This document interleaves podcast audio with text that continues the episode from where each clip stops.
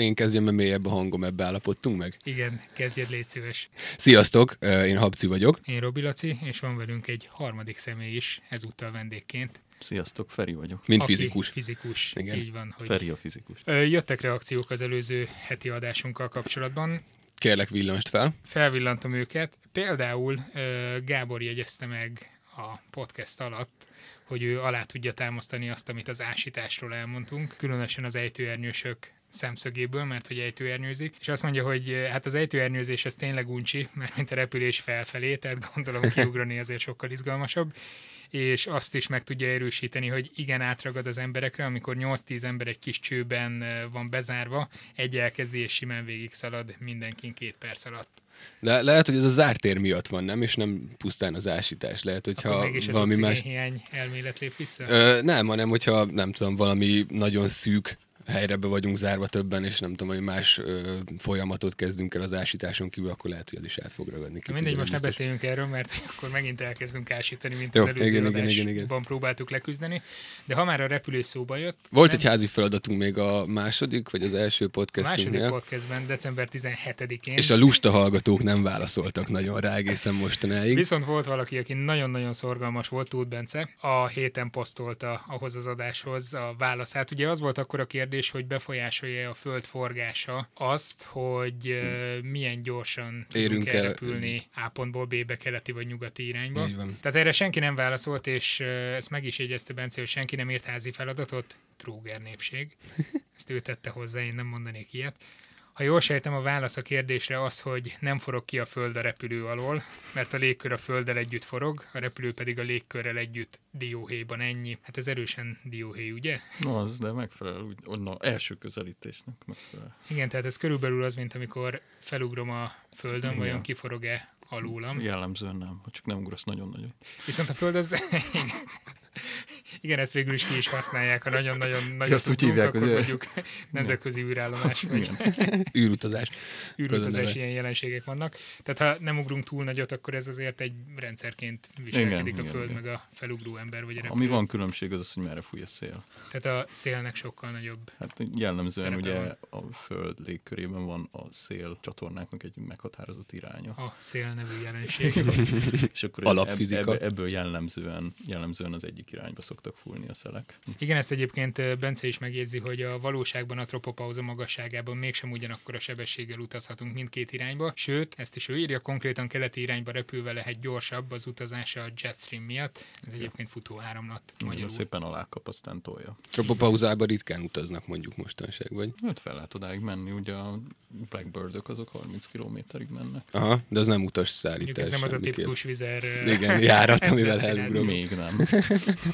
Még nem, hát ugye elég sokan dolgoznak rajta, hogy legalább vagy a fölé is menjünk 100 kilométerig, és akkor lehet majd csodálni az eget és alul a földet. Igen, elég jó ilyen koncepciós gépek A vannak. Virgin, hát ez, tudod, űrhotel. Na mindegy, tehát látszik, hogy a fizikus nagyon jól jön, vagy a fizikus diploma akkor, amikor meg kell mondani, hogy mennyi idő alatt jutunk el A pontból B pontba repülővel, de azért lehet, hogy máshol is hasznát lehet venni. Ez különösen azért érdemes mostanában boncolgatni, mert hogy nem lennénk a középiskolások helyében, különösen a 12-esek helyében, akiknek néhány hét múlva be kell x hogy hova mennek tovább. Tehát Szeljék a hogy fizikust. x a fizikust, ennyi le is tudtuk mert hogy aki kőgazdag akar lenni, az menjen fizikusnak, vagy nagyon szeretné élvezni az életet, vagy világhatalmi törekvései vannak. Ugye nem tudom, tudtátok-e, hogy Angela Merkelnek is van némi köze a fizikához, pontosabban fizikai A kémiához, fizikai kémia, igen. abból Inkább doktorát. Jó, Na te ne keverjük össze. De igen, amikor a népszerűsége csúcsán van, akkor a fizikát lehet belőle kiemelni, egyébként pedig Igen, csak egy vegyész. csak egy vegyész. Jó, de hát vannak fizikusok még, akik másfelé vették az irányt. Igen, én is másfelé vettem az irányt, pedig fizikus vagyok. Te merre vetted az irányt? Ez egy hosszú kérdésre lesz rövid És te válasz. külgazdag vagy? Még nem. Még nem. Ami késik nem múlik. Én is fizikusként végeztem, és aztán szinte klasszikus értelemben véve fizikusként, hogy ugye hogy képzeli az ember, hogy dolgozik a fizikus valami kutatóintézetbe, fehér köpenybe, ilyen halálfelejés, jeles feliratok mellett próbálja a négyzetgyököt vadászni. Sok pizzás doboz van körülötte, kóla, mindenütt szétszedett számítógépek Igen, folyékony vannak. nitrogén és társai. Igen, na most azért a legtöbb fizikus nem így végzi, bár ez kétségkívül a szakma, hogy úgy mondjam, legszebbik része, hogyha így nézzük, én is dolgoztam a Szilártest Fizikai Kutatóintézetben, de aztán mint oly sok fizikus informatika felé terelődött a figyelme. Ugye a fizikának van egy olyan klasszikus története, hogy, hogy főleg az utóbbi 10-15 évben számítógépet arra használunk, hogy ha nagyon drága a kísérlet, akkor azt numerikus módszerekkel modellezzük. Most ehhez a jóisten összes számítógépe sem elég, úgyhogy az elmúlt 40-50 évben a legtöbb fizikus azzal töltötte az idejét, hogy számítógépeket épít. Klasszikus példa erre. A legtöbb szuperszámítógépet azt valamilyen értelemben fizikus motivációra csinálták. A másik történet az ugye Feynmanhoz kapcsolódik, ugye. Ja, amikor a 70-es években, főleg a fia miatt, aki, aki az MIT-ra ment Computer Science-re, akkor alapítottak egy céget a Connected Machine címmel, ami ilyen nagy ugye masszívli paralel számítógépeket épített, és akkor nyilván Feynman is érdekelt, hogy mit csinál a fia. Bekopogott, és azt mondta, hogy akkor mit tudna itt segíteni. Éppen építették a céget, kaptak pár millió dollárt, és éppen azzal voltak elfoglalva, hogy a adózás az akkor hogy lesz, és mindenkinek a feje másfele állt, és akkor mondták, hogy hát akkor ki kellene Ez találni. egyébként elég, elég jellemző, hogy a legnagyobb koponyáknak ott adminisztrációval kell Hát az eleje az mindig olyan, de hogy belegondolsz, akkor ugyanez történik a research grantekkel is. Tehát, Igen, hogy- ez a Margable alapítvány, meg Igen, tehát va- valahonnan pénzt kell szerezni a kutatásra, és az jellemzően nem az állam, vagy, vagy ritkán, hogyha komoly. Szóval belépett, és akkor azt mondta, hogy, hogy mit tud segíteni, és akkor mondták neki, hogy találja ki ezt, vagy azt, és mondta, hogy hát ez hülyeség, mondjatok valami konkrétat, valami kézzelfoghatót, klasszikus fejben. Akkor hozzááll papírt, meg ceruzát. az, a- fontos most. Aztán később persze komoly dolgokkal is foglalkozott. Az egyik fontos kérdés az ilyen párhuzamos és elosztott rendszereknél az az, hogy a különböző elemi egységek közötti kommunikáció az hogy van szervezve, és ehhez erre tök jó módszereket lehetett találni. Úgyhogy Feynman is meg, meg mártózott abban a gondolatban, hogy, hogy hogyan lehet ö, ilyen korai fázisú vállalkozásokba becsöppenni, és hát ez Fizikusként persze. fizikusként. Hát ő aztán végül megmaradt fizikus, tehát ő, ő, ő nem, de nagyon sok... eh, elég jól is tolta a fizikusság. Ne, Igen, jó hát kicsit neki. túltolta. Ez a No- Nobel-díj az azért egy túlzás már így a végére. Igen, de egyébként állítólag az édesanyja mondta azt a Nobel-díj átadója után, hogyha na, ha ő a világ legokosabb embere, akkor Isten úrja minket.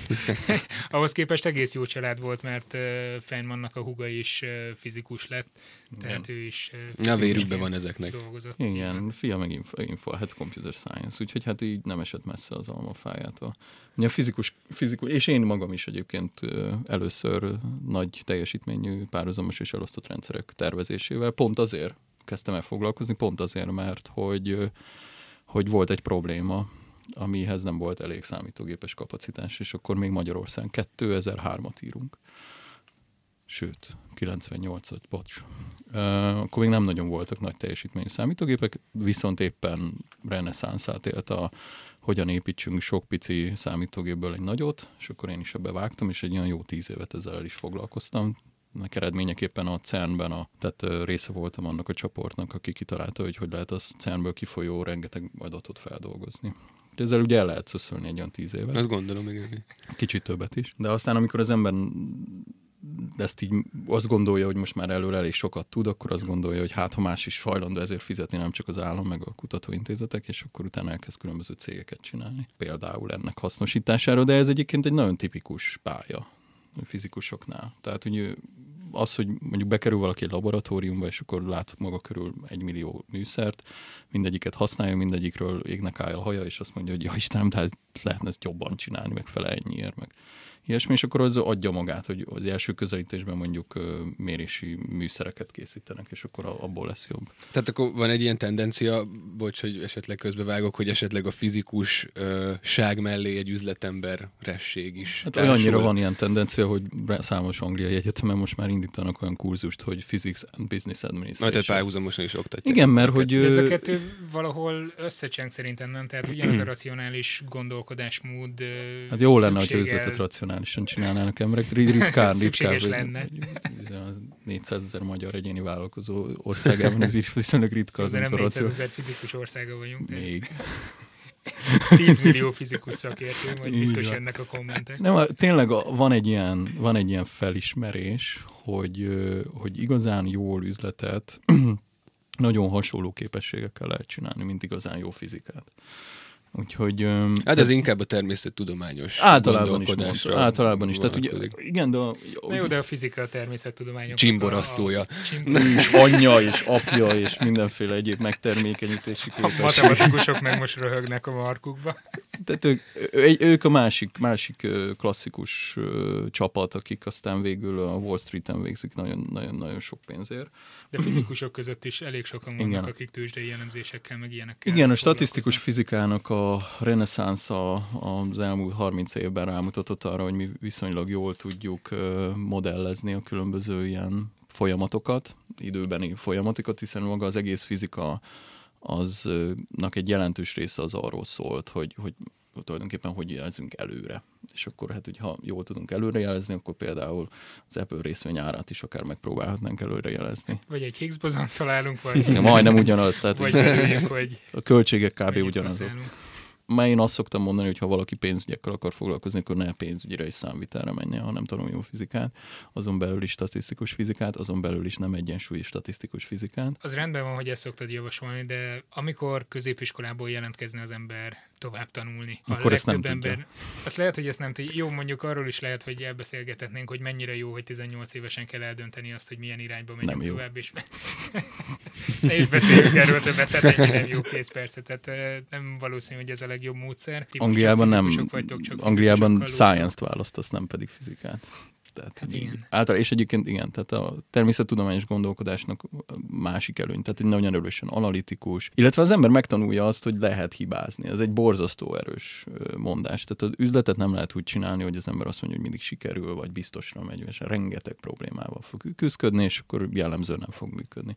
Fizikai, valós fizikai problémák, tehát nem ami a nem tudom, négyegyű függvénytáblázatból kinézett képlettel behelyettesítésen megoldható. Ami probléma Ami ténylegesen probléma, ami, ami élvonalba tartozik, az nem, jellemzően nem úgy szokott megoldódni, hogy egyszer nekiállunk, addig számolunk, amíg ki nem jön, majd aztán ki nem jön, megírjuk a cikket, örülünk, és elmentünk Havaira nyaralni, hanem csomó varga betűt kell bejárni, nem jó, rossz közelítés, elszáll az egyenlet, divergál, Igen, nem... Mondhatnám, hogy kijönnek az eredmények, felteszünk hozzá egy kérdést, amire ez válasz, és megírjuk a cikket. Igen, hát ez a... Ez van ilyen is. Van Többit ilyen is. Na mindegy, a kérdés egyébként arra vonatkozott volna, hogy eh, nagyon sok embernek biztos, hogy nem lenne vonzó a fizikusi pálya, mert hogy ő pénzügyre szeretne menni, ott tudja, hogy megtanulja azt a 20 képletet, amire szüksége lesz, és onnantól kezdve... És a fizikusok lesznek a főnökei.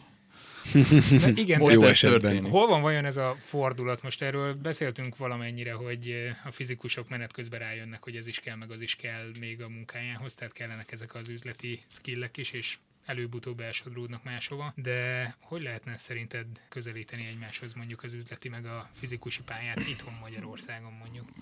Hát mi vagyok én, hogy ezt, ezt meg tudom válaszolni, de mindenképpen olyan feladatokat kell adni a gyerekeknek is, ahol, ahol ezekre a dolgokra rálátnak. Tehát, hogy meg egyébként, hogyha az egyetemen, az eltén is annak idején, am- amikor én végeztem is, volt már biztosítási fizika, meg biztosítási matematika, meg pénzügyi fizika.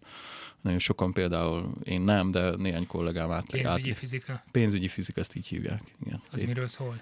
Hát leginkább arról szól, hogy például a nem egyensúlyi statisztikus fizikát hogyan lehet pénzügyi, mit tudom, árazási modellekben használni. És akkor, az ember, és akkor az emberek átjártak a közgázra egy fél évet, akkor így néztek, úristen, ezek hol tartanak, visszajöttek, jó, inkább csináljuk mi rendesen.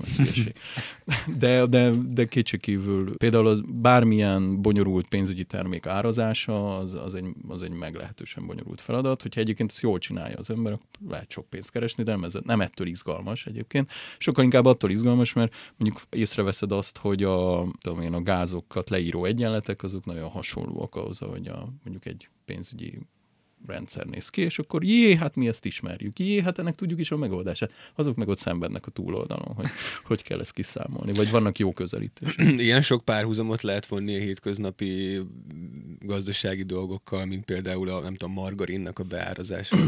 Hát, vagy- hogyha nem is a margar, margarin, a margarin az kevésbé izgalmas kérdés, de mondjuk olyan egzotikus Mert hogy ez opció. a vegyészek ezt. Ugye? Ja, de mondjuk egy, nem tudom, egy új plazma tévé, vagy nem tudom, Nem, nem, nem is. vagy, vagy általában ennél, ennél hogy, inkább mondjuk gondolj inkább gondolni? arra, hogy hitel. Tehát, Mhm. mm-hmm. hogy mondjuk a 2008-as pénzügyi válság, ugye az arról szólt, hogy valójában a kockázat és az ár az nem stimmelt a különböző pénzügyi mm. termékekben, és rengeteg-rengeteg pénzt csináltak abból, hogy ez a, ez a emberek fejében ez az ár, meg az, hogy mi, a, mi volt ez a valóságban, ez, ez különbözött. És akkor nyilván aki jobban tudja, hogy mi a valódi ára egy ilyen terméknek, figyelembe véve a kockázatot, az nyilván megfelelő áron tud ezzel kereskedni. Ma van a világon körülbelül egy millió pénzügyi termék, aki ennek tudja, hogy hogy kell beárazni az árát, az tudja, hogy mit kell csinálni a piacon. Viszonylag kevesen vannak így, de mondjuk komplett ö, csapatok, például Morgan Stanley-nél Magyarországon, mm. Goldman Sachs-nél New Yorkban, és egyre több olyan helyen is. Például van egy nagyon érdekes kérdés, ez maguknak a magas kockázatú egyébként ö, nyilvános piacon nem lévő cégeknek az értékét, meg most így mindenki mm. lehet hallani arról, hogy Facebook egy tie 100 millió dollár, 100 milliárd dollárt ér, egy mit tudom, kis cég kapott ennyi pénzt, annyi pénzt. Valójában ez is egy árazási kérdés. De meg kell tudnod mondani, hogy valóban mennyit ér az a cég. Ha Világos. a, a világ úgy gondolja, hogy sokkal többet fizet érte, mint amennyi a valódi ára, akkor te megvárod, amíg annyi lesz a valódi ára. És ez akkor vásárolsz be. Tehát végülis rettentő, tehát rettentő egyszerű, csak nagyon, csak nagyon, tehát ezek modellek, mind-mind modellezésről szól, és a fizikus tanulmányoknak az egyik legnagyobb eredmény az ember iszonyatosan gyorsan megtanul modellekbe gondolkozni. Tudja, hogy azoknak a modelleknek hol van a korlátja, tudja, hogy ez mire vonatkozik, de mindenben lát egy órát, hm, hát ez is egy modell, lát egy rádióstúdiót, azonnal le tudja modellezni, és elmehetünk odáig, hogy lát mondjuk egy közlekedési helyzetet vagy látja a várost, vagy ö, látja egy weboldal forgalmát, vagy pénzügyi forgalmat, vagy ö, általában cégek egymás közötti kooperációját, látja molekulák egymás közötti összecsatolását, és hirtelen mindenre rá tud húzni egy modellt, mindegyik egy közelítése lesz a valóságnak, de hogyha ezen a modellen keresztül egy picit jobban megérti, hogy hogyan működik, akkor egy csomó olyan dolgot fog tudni elmondani erről a történetről, amit mások nem. És hát erre elég sokan kíváncsiak. Erre cégeket lehet építeni. És gondolom építenek is. Bőséggel, így van. Tehát, hogy most, hogy ha számítógépekről beszéltünk, az egész Silicon Valley-t az javarészt ugye, ugye a szilárdtest fizika. Tehát a, a chipgyártáshoz nagyon meg kellett érteni a szilárdtest fizika alapjait, arra felépítettünk egy Silicon Valley-t, arra felépítettünk egy IBM-et, egy Intelt, és aztán ugye a szoftver világ az ugye ezután tudott következni. Ugye hogy a Gordon Moore, az Intel elnöke, ő fizikus volt. Ugye, akit ma leginkább lehet sokat hallani, szintén fizikus háttérrel rendelkezik, ugye az Elon Musk, SpaceX-el és a Tesla-val. Teslával. Ugye maga a Tesla az egy fizikus sztori, tehát a, az energiatárolás. Tesla is egy fizikus volt. és igen, tehát ez minden ízében egy fizikus sztori. Maga a probléma, amit meg kell oldani. Most túl a mérnöki aspektusán keresztül az igazán core kérdés az az, hogy hogyan lehet nagyon pici helyen nagyon sok energiát tárolni. Tehát ez, ez egy alapkérdés. Ha ezt meg tudja Ez egy valaki... viszonylag régi kérdés. Ez egy viszonylag és egy folyamatosan haladunk. Egyre kisebb részben egyre több energiát tudunk belőzsúfolni. A, a kérdés továbbra is fennáll. Tehát, hogy ez nagyjából az emberiség örök kérdése lesz. Aki ezen egy százalékot tud mindig javítani, az egyrészt az emberiségnek jelentős szolgálatot tesz, nem utolsó sorban valószínűleg sok pénzt is fog vele csinálni, de nem ezért csinálják elsősorban. Tehát Elon Musknak sem hiszem, hogy az lenne az elsődleges motivációja, hogy hatalmasat ö, kasszáljon ebből. Valószínűleg annyit akar kasszálni, amivel el tud menni a Marsra, tehát ugye ez alapkérdés. Bár mondjuk most pont a napokban volt, nem, hogy az egyik SpaceX fölrobbant, vagy nem Hát tudott most- leszállni, most- vagy most egy kis kudarcba fulladt Ja nem, hát ez, ez, ez megint, megint ugyanaz, ami sztori, amiről beszéltünk, ez a, ez a kudarctűrű képesség. A SpaceX 2016-ra azt jósolja, hogy 70%-os landolási arányt fog tudni, na, sikeres landolási arányt fog tudni elérni. Magyarul felküld majd 100 ilyen dolgot, abból 70 le fog szállni, 30 meg majd lehet látni Vimeo, hogy hogy robban fel. Szétrobban. Igen, Tehát, hogy, de ez ilyen, tehát, hogy a, nem a fizikus világ, meg úgy általában a mérnöki világ az ilyen, tehát nincs, 100 százalék, hogy majd jövőre, 2017-ben majd már 90 százalékos valószínűséggel fog leszállni. 100 százalék meg sosem lesz. De ezt mondjuk az üzleti életben egy befektető ezt örömmel hallja? Hát nem kénytelen elfogadni, mert ez is egy ilyen természeti törvény. Tehát egy befektető, főleg korai fázisú vállalkozásoknál úgy indul, az én befektetéseimnél is az, azt számolom, hogy 10-ből egy. Lehet, hogy a befektető is fizikus, mondjuk. Ö, vannak olyanok is, nagyon sokan. Ugye az előbb említett... Vagy a főnöke fizikus. vagy, a fő, vagy előbb-utóbb egy fizikus lesz. fizikus, aki ad neki valami tanácsot. Nem, nem, az a magyar egészség. Szóval, hogy igen, igen, nagyon sokan van a kockázati tőkebefektetési oldalon is.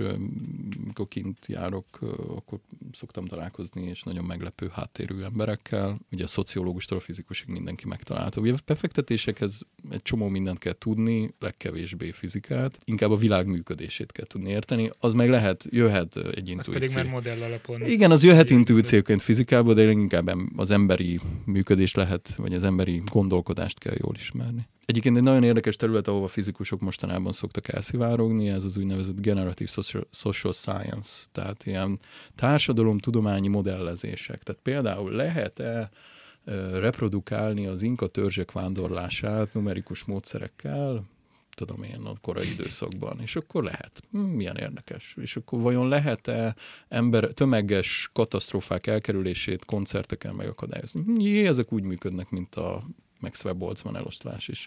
Be tudunk vezetni egy ember hőmérsékletet, és hogyha kinyitjuk a korlátokat, akkor akkor, akkor le, valójában lehűtjük ezt az embergázt, mivel hogy megnöveljük a térfogatot, ezáltal ugye levül, és akkor az embergáz hőmérséklete lecsökken, és akkor a tömeges katasztrófák elkerülhetők. Nemrég olvastam egy cikket, ami gyakorlatilag erről De szól. ezt, ö, mintha itt Magyarországon is lenne egy kutatócsoport, ami... Hát sokan vannak, ezzel akik ezekkel a, ezekkel a tömeges, meg tudom én, Mexican Wave, hogyan, hogyan alakul ki, Vicsek Tamásék a, az eltén nagyon sokat foglalkoztak ezzel, meg a farkasillés.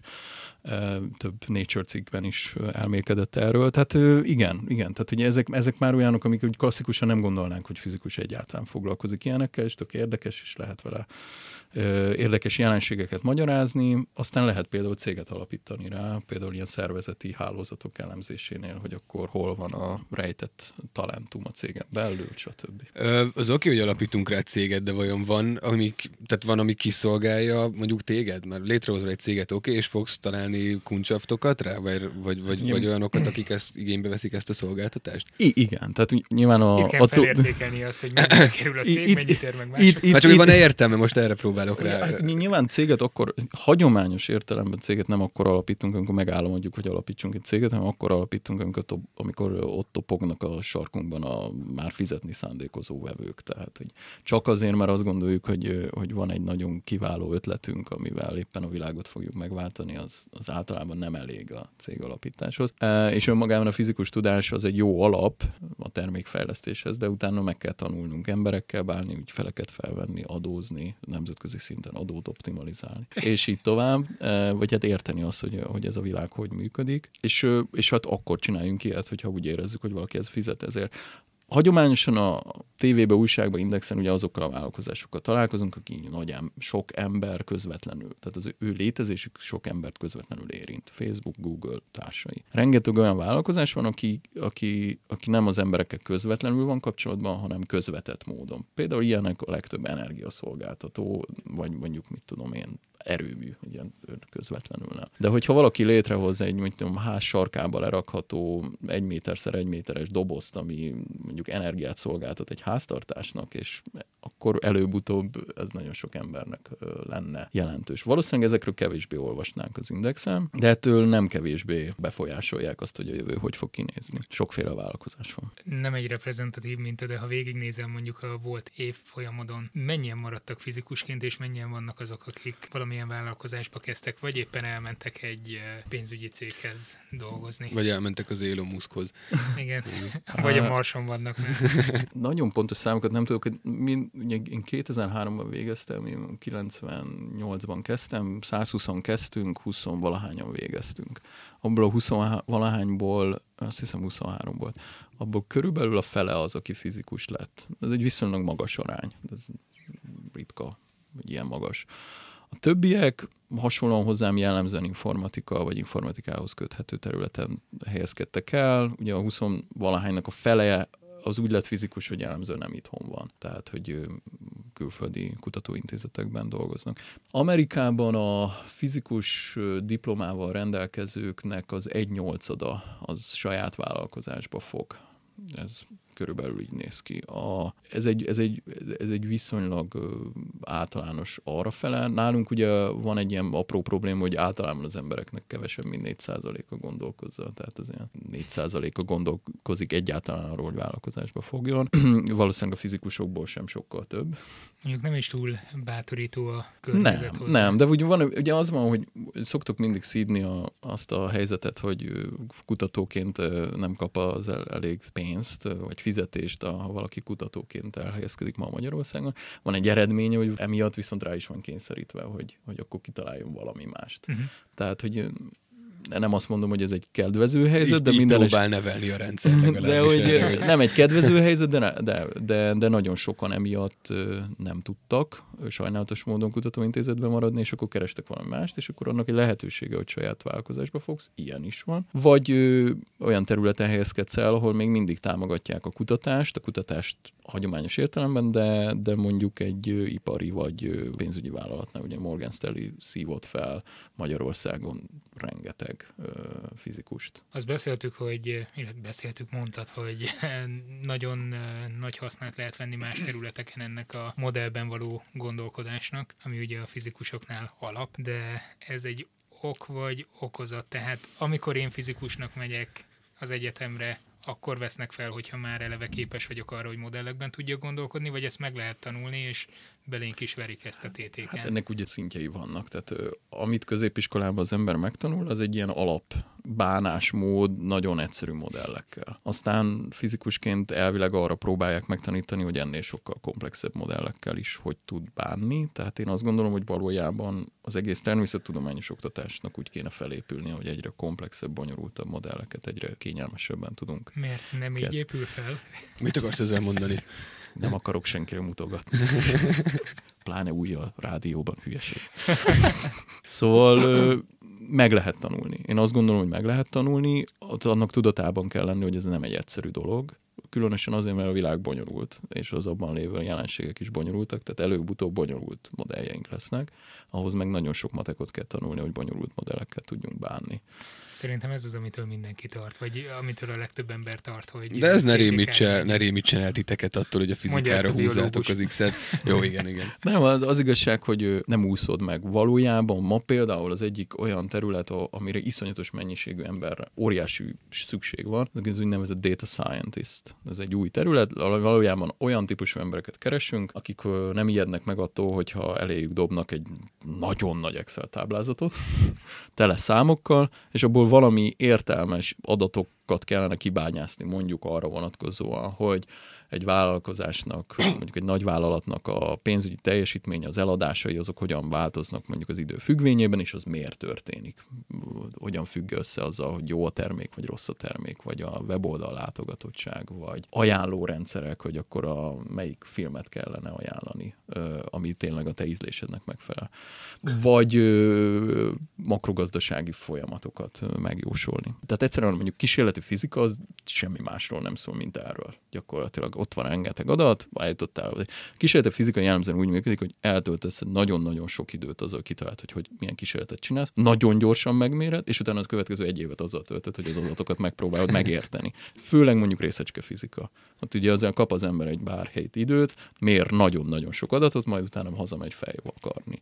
Igen, itt elég, sok, elég nagy sajtóvisszangot kapott a Higgs bozon körüli, illetve az azt megelőző időszak, tehát akkor elég gyakran Persze. bepillantást lehetett Igen, igen. akár Tehát ugye ott gyű- gyűlt az adat, és akkor is. minden héten hallottuk, hogy most már három szigma, most már öt szigma, most már öt és fél szigma, senki nem tudta, mi az a szigma, valami kutya neve lehet, valami ilyesmi. De nem, tehát hogy, hogy az, hogy milyen egyre nagyobb pontossággal tudtuk meghatározni ezt a dolgot. Ezek, ahogy ezt csináljuk, az nem nagyban különbözik attól, ahogy ma egy nagy, mondjuk multinacionális cégnél úgynevezett business analytics dolgokat csinálnak. A képesség, a módszer, sőt, sok szempontból maga a matek része is kvázi ugyanaz. Csak most ott nem a molekulák tömegét mérjük meg, hanem a webre jövő látogatókat. Ha valaki ezt így, az, azt az abstrakció szintet megérti, hogy a táblázat első sorára az, hogy a tetejére mi van írva, az valójában igen, nem igen, számít igen, igen, igen. akkor, akkor, akkor onnantól kezdve elég jól tud buldogolni ezen a területen. Az Egyesült Államokban például ilyen, ilyen emberből most így lapátolni szeretnének befele cégekbe, tehát hogy így mindenkit levadásznak, aki látott már Excel táblázatot értelmesen felhasználni. Akkora igény van rá. Ez annak is köszönhető, hogy az elmúlt 20-30 évben megváltozott a móda, hogy cégeket üzemeltet. Eddig volt az a csodálatos vezető Steve Jobs, megmondja nekünk, merre menjünk. E, Most meg megy az, hogy hát ott van az rengeteg adat, mi lenne, hogyha az mondaná meg, merre menjünk. De ahhoz meg, meg kéne érteni, az meg jellemzően nem. Jó, de ez is kell valószínűleg egy vezető, aki ezt felismeri, hogy... ez Persze, most már lehet. vannak fizikusok, cégvezetők. Tehát akkor az adat, adatkutatás. Adatkutatás, ez, a ez, jövő. ez az adatkutatás, szerintem az egy, az, egy, az egy olyan terület, ahol, ami akkor is meg fog maradni, hogyha a robotok átveszik a hatalmat. Legfeljebb akkor a robotok fogják elvégezni ezt a munkát. De, még, még nekik is meg kell mondani, hogy hogy csinálják. Tehát az egész machine learning uh, alapú gondolat az nem tud úgy működni, hogy nincs mögötte egy modellezési gondolat, modellezni meg még mindig az ember tud jobban. A gép annyit tud csinálni, hogy az összes modellt, amit valaha csináltak, kipróbálja és kiválasztja a legjobbat. Mondjuk ez így elég kecsegtetően hangzik, hogyha fizikusnak megy az ember, vagy különösen ilyen adatkutató irányokba téved, akkor milyen ö, király kísérlete lesz utána, de Ja. mennyire szívás az egyetem? Tehát itt arról szól, hogy három vagy öt éven keresztül az ember csak befektet, befektet és tanul orba szájba, és nyomja a matekot és szenved jó sokat, hogy aztán legyen valami pozitív jövőkép, vagy... Melyik mert ez- szok nem erről szól? Hát azért tudnék sorolni ilyeneket, de ismét Lehet, ahol te jártál, Laci, ott ez nem ez volt, de Mármint ugye, igen, tehát tanulni kell. sajnos ez a szomorú Tehát konklúzió. a- valóban azt gondolom, hogy nagyon sokan megijednek fizikusként, vagy általában bármilyen természettudományos területre, még mérnöki területekre is, a- amiatt félnek menni, mert hogy nagyon sok matekot kell tanulni. Igen, nagyon sok matekot kell tanulni, de azt, azt, azt hogy, hogy mit és milyen típusú matematikát érdemes megtanulni, az, azt lehet azon a szemüvegen keresztül nézni, hogy miért is tanuljuk. A magyar felsőoktatásban időnként el szoktak veszni ezek az alapkérdések. Mi az Istenért is tanuljuk ezt valójában? Én például informatikusokkal szoktam azt a, azt a vicces játékot játszani, hogy amikor mindig elmondják, hogy ezt a gráfelméleti izé, tételt miért tanuljuk át erre, soha nem lesz szükség, hát ne, nincsen az. És akkor mindig rámutatok, hogy na, akkor nézzük azt a Java kódot, aminek itt van a hasában az a az ottan, vagy az a, a routerben, a hálózati eszközben, ott van a hasában az a feszítő fagráf elmélet, amiről te azt gondolod, hogy sosem fogod használni, de konkrétan itt van az a parancs, amivel ezt konfigurálod, és ha nem tudod, hogy mit konfigurálsz, akkor fogalmat sincs, hogy mit csinálsz valójában. Úgyhogy Hát ez egy jó elvileg játék. erről szólna már a középiskolai matek is, hogyha ott megértenénk, tehát nem, nem arról van szó, hogy kell Az azért, hogy is mondja, ég és föld az középiskolás matek, meg az egyetemi matek, és az még mindig az, nagyon az elmaradott. Van, de valahol így építenénk fel. Az fokozatosan ö, kéne. Igen, igen, tehát legink, én szerintem középiskolában tanul, tanulni kéne az embereket megtanítani, aztán utána azt a mennyiségű új információt feldolgozni, ami, ami az egyetemmel jön, az, az egy extra nehezítő körülmény, de hogyha az a képesség, hogy hogy tanul az ember, előveszi a könyvet, megpróbálja megérteni, feltesz magának kérdéseket, ha azokra tud válaszolni, akkor megértette, ha nem tud válaszolni, akkor újra kezdi, ha valamit nem ért, megpróbál visszamenni az alapokat. Tehát van egy algoritmusa magának a megértésnek. Ah. Van egy modell arra, hogy hogy tanulunk. középiskolai matek fizika tanárom mondta mindig, nagyon jó tanár volt egyébként, de ezeknél a kérdéseknél mindig azt mondta, hogy ezt nem megérteni kell, be kell seggölni. Van olyan is. Van olyan is. Van ebbe igazság. Van olyan, van olyan is, amit be kell segíteni, de szerintem pont ez az, amiben a, a világ jelentősen változik. Tehát, hogy egyre kevésbé az az izgalmas kérdés, tehát nyilván van egy alap tudás, tehát hogyha az ember például nem tudja azt, hogy milyen lehetséges modellekkel tud dolgozni, tehát mondjuk egy gépi tanulásos feladatnál nem tudja, hogy egyáltalán mik azok a gépi tanulásos modellek, elképzelések, amik a repertoár, amiből válogatni tud, akkor jellemzően nem fog tudni jó eredményt kapni. Tehát, hogy legalább azt lexikálisan tudnia kell, hogy á, hogy kell, hol kell ezt megnézni, vagy hogy kb. mik a jellemző nagy csoportok. A részletek tekintetében ö, már fenntartásaim vannak, hogy mennyire kell, vagy szükséges minden részletet érteni. Jellemzően úgysem ez az eredmény, hogy ha egy adott modell végül jó eredményt mutat, akkor utána el kell mélyülni a részleteiben, meg kell érteni, hogy miért adja azt az eredményt, hogy adja. De addig, amíg még nem ad eredményt, addig meg mi az Istennek tudjam én, hogy ez a Boltzmann eloszlás az miért úgy van, és ez most nekem nem jó. Majd, ha jó lesz, akkor majd foglalkozok rá. Tehát Ezzel szemben ugye az oktatás az úgy épül, tanuljál meg mindent, és akkor, akkor majd akkor mindent értesz, és akkor majd akkor biztos jó lesz neked. Szerintem a, a tudás az egyre inkább ilyen, tud, hogy hol kell keresni az alapokat, tud a legfontosabb karaktereit a dolgoknak, és legyen meg az a képességet, ha meg akarod érteni a részleteket, akkor, akkor legyen meg az a módszertanod, hogy hogyan ásol el erre. És nyilván az, hogyha egy adott területen dolgozol, akkor ez így be fogja határolni, hogy mi az a 15 dolgot, amit nagyon jól értesz, és mi az, amit a világról így fel, egyre felszínesebben tudsz. De az, hogy miért pont melyik 15, ez meg nem lehet mindenkinek mindent megtanítani, és akkor majd halleluja, mindenki tud mindent, tehát akkor csak ki kell választani ezt a 15 dolgot, amiből úgyis már rögtön mindent tud. Mert egyszerűen sokkal gyorsabban nő azoknak a dolgoknak a száma, amiről Jó, mindent csak kéne ezt, tudni. Ezt az elméletet nem Magyarországra dolgozták, hiszen mi a 10 millió akármi szakértő országa vagyunk állandóan. Ja, igen. Ács.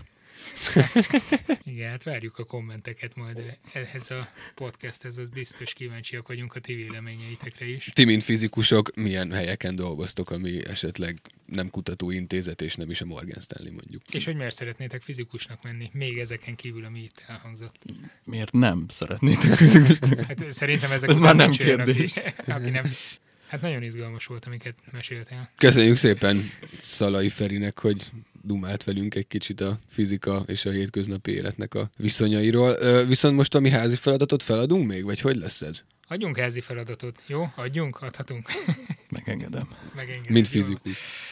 Kaptam egy kérdést ugyanis, vagyis kaptunk, mert a Szertár csatornájára jött egy kérdés, és ez legyen most a házi feladat, ezt Ádám írta. Azt szeretném megkérdezni, hogy hogyan keletkezik olyan jégréteg, amikor a talaj és a jégréteg között üres tér van. Például egy befogyott pocsolya, amire ha rálépünk behorpad. Hova tűnik a felszíni jégréteg és a talaj közötti folyadék? Előre is köszönöm. Én Ádámnak már írtam erre egy választ, de szerintem ezt most feltesszük mindenkinek, azzal megspékelve, hogy vajon hogyan keletkeznek a befogyott pocsolyákon gyakran megfigyelhető koncentrikus Koncentrikus körök. Ez a és B-kérdés. vonalak. Ez a B-kérdés. Úgyhogy ha erre tudtok válaszolni, akkor nyugodtan írjátok meg nekünk a podcast alatt, vagy akár üzenetet is írhattok a báziskukat szertár.com Szertár.com. címre. Köszönjük a figyelmet, iratkozzatok fel a YouTube csatornánkra, Facebookra is. Kövessetek minket Instagramon, az nagyon Az az megy az új. Instánk. Igen, most Tök felpörgött. És jövő héten találkozunk. Jövő héten Sziasztok. találkozunk, a Klubrádiónak pedig köszönjük a stúdiót. Sziasztok! Sziasztok. Ez a műsor a Béton közösség tagja.